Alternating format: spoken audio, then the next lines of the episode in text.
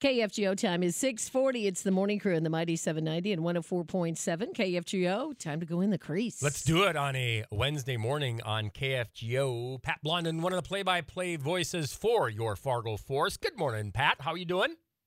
Good morning. I'm doing great. Good to be back with you again yeah, this week. Great to have you on with us. And you know, sometimes we wait until the end to to put a little spotlight on the USHL and the Fargo Force. But when you told me uh, the the list of Hobey Baker Award nominations finalists is is out, and there's a, a strong flavor from the USHL, I'm like, okay, let's because the Minnesota Wild are are, have had problems all season long, and that's good. We'll be able to talk about them forever. But let's let's uh, jump into the the uh, award nominations that you've got for us. Yeah, this week they announced the nominees for the Hobey Baker Award, and it's cool. You know, we talk about this all the time how the USHL is a stepping stone. There's 52 Hobey Baker nominees that have ties to the USHL, and uh, neatly enough, three of them have direct ties to the Fargo Force. Um, American International's Brian Kramer, Notre Dame's Ryan Bischel, and University of Maine's Lyndon Breen all named to that nominee list for the Hobey Baker Award that will be announced in April during the Frozen Four.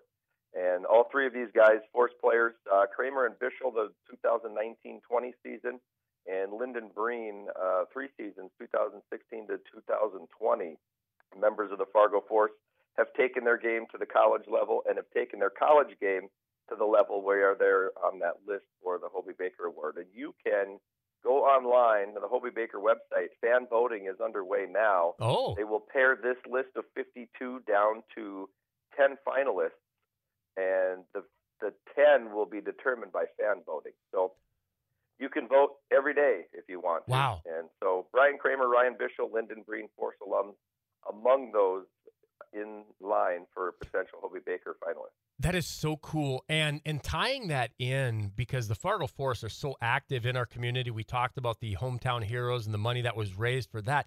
And uh, I just I was checking out the website and I saw the story on how they were up in Hillsboro with our our Cares for Kids Miracle Network uh, young Charlie. lady Charlie Ferguson. Yeah. And that was so moving and so touching to see the, all those players up in Hillsboro. Yeah, it's it's again a, a community sponsored deal and it's all part to uh, put together the seventh annual Sanford Children's Night that will be the next home game on February 9th. Wow. Another one of those opportunities for us to give back those jerseys that they unveiled um, in Hillsboro the other day. Those are going to be a part of an online auction. And so the players that will wear the jerseys in that game on February 9th, and fans can go online and those will be auctioned off. The game worn jerseys will be auctioned off as part of the Sanford Children's Night coming up on February 9th. And it's pretty sweet because when you guys went up to uh, went up to Hillsboro, she designed that jersey. Yeah, that's one of the really cool things Yeah. about this whole program and Sanford Children's Night. The jerseys every year are designed by a patient from Sanford Children's, and as as she put it, it's got some of her favorite things: rainbows, unicorns, and the color purple, which signifies the ribbon for the HLH uh, deal that she's been been fighting, Been, been fighting. and it's it's all part of the it's all part of the jersey, and it's pretty cool. you know, being a part of the Fargo Force, that just has to make you uh, feel even better to be a part. You know, it really is. Um, they do so many great things in the community. You mentioned Hometown Heroes. Over $110,000 raised this year for first responders. I think most of the groups that that applied for funding are going to get funding because of the money that was raised at Wow. Hometown Heroes. Bigger and better every year. And and again, the Sanford Children's Night has grown into a big thing every year too, with the with the seventh one coming up a week from Friday night. So really, it's not just about hockey.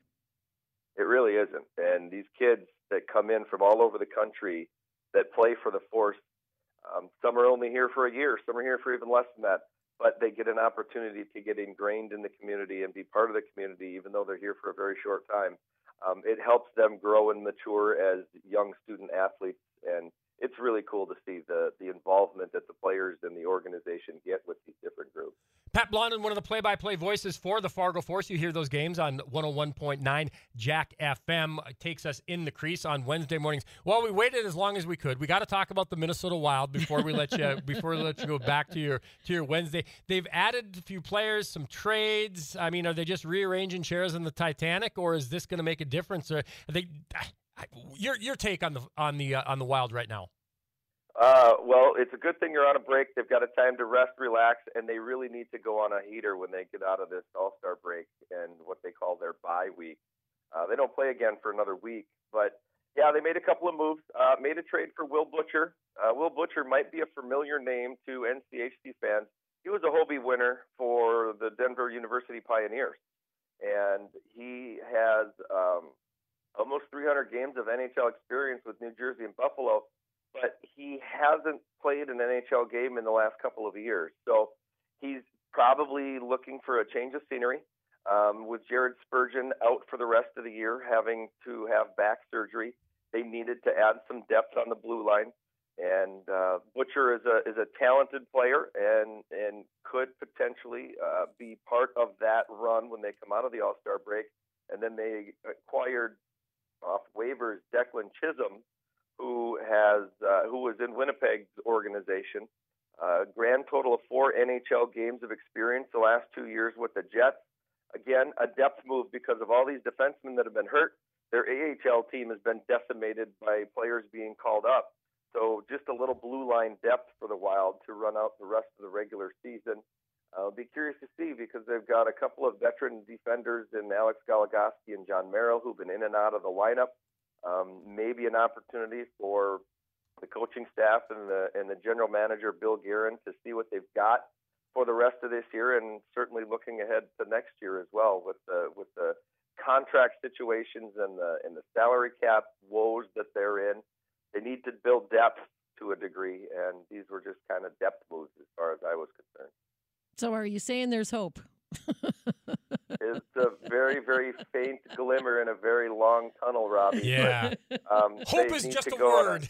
A, yeah, they've done it before. I mean, they've made late season pushes before, but they're they're so far back and have so many teams to jump. In the games that they're playing in the conference and in their division where they need to gain points, those are the games that they're losing, and so it's like three steps forward and two steps back for the Wild before this break. So. Well, maybe the rest will give them a little bit of motivation to make a push here at the end. Well, you know, and I sometimes feel like, and, and, I love hockey, and I feel like the hockey season, though, what June is when they play for the Stanley Cup. So I'm thinking they got plenty of time.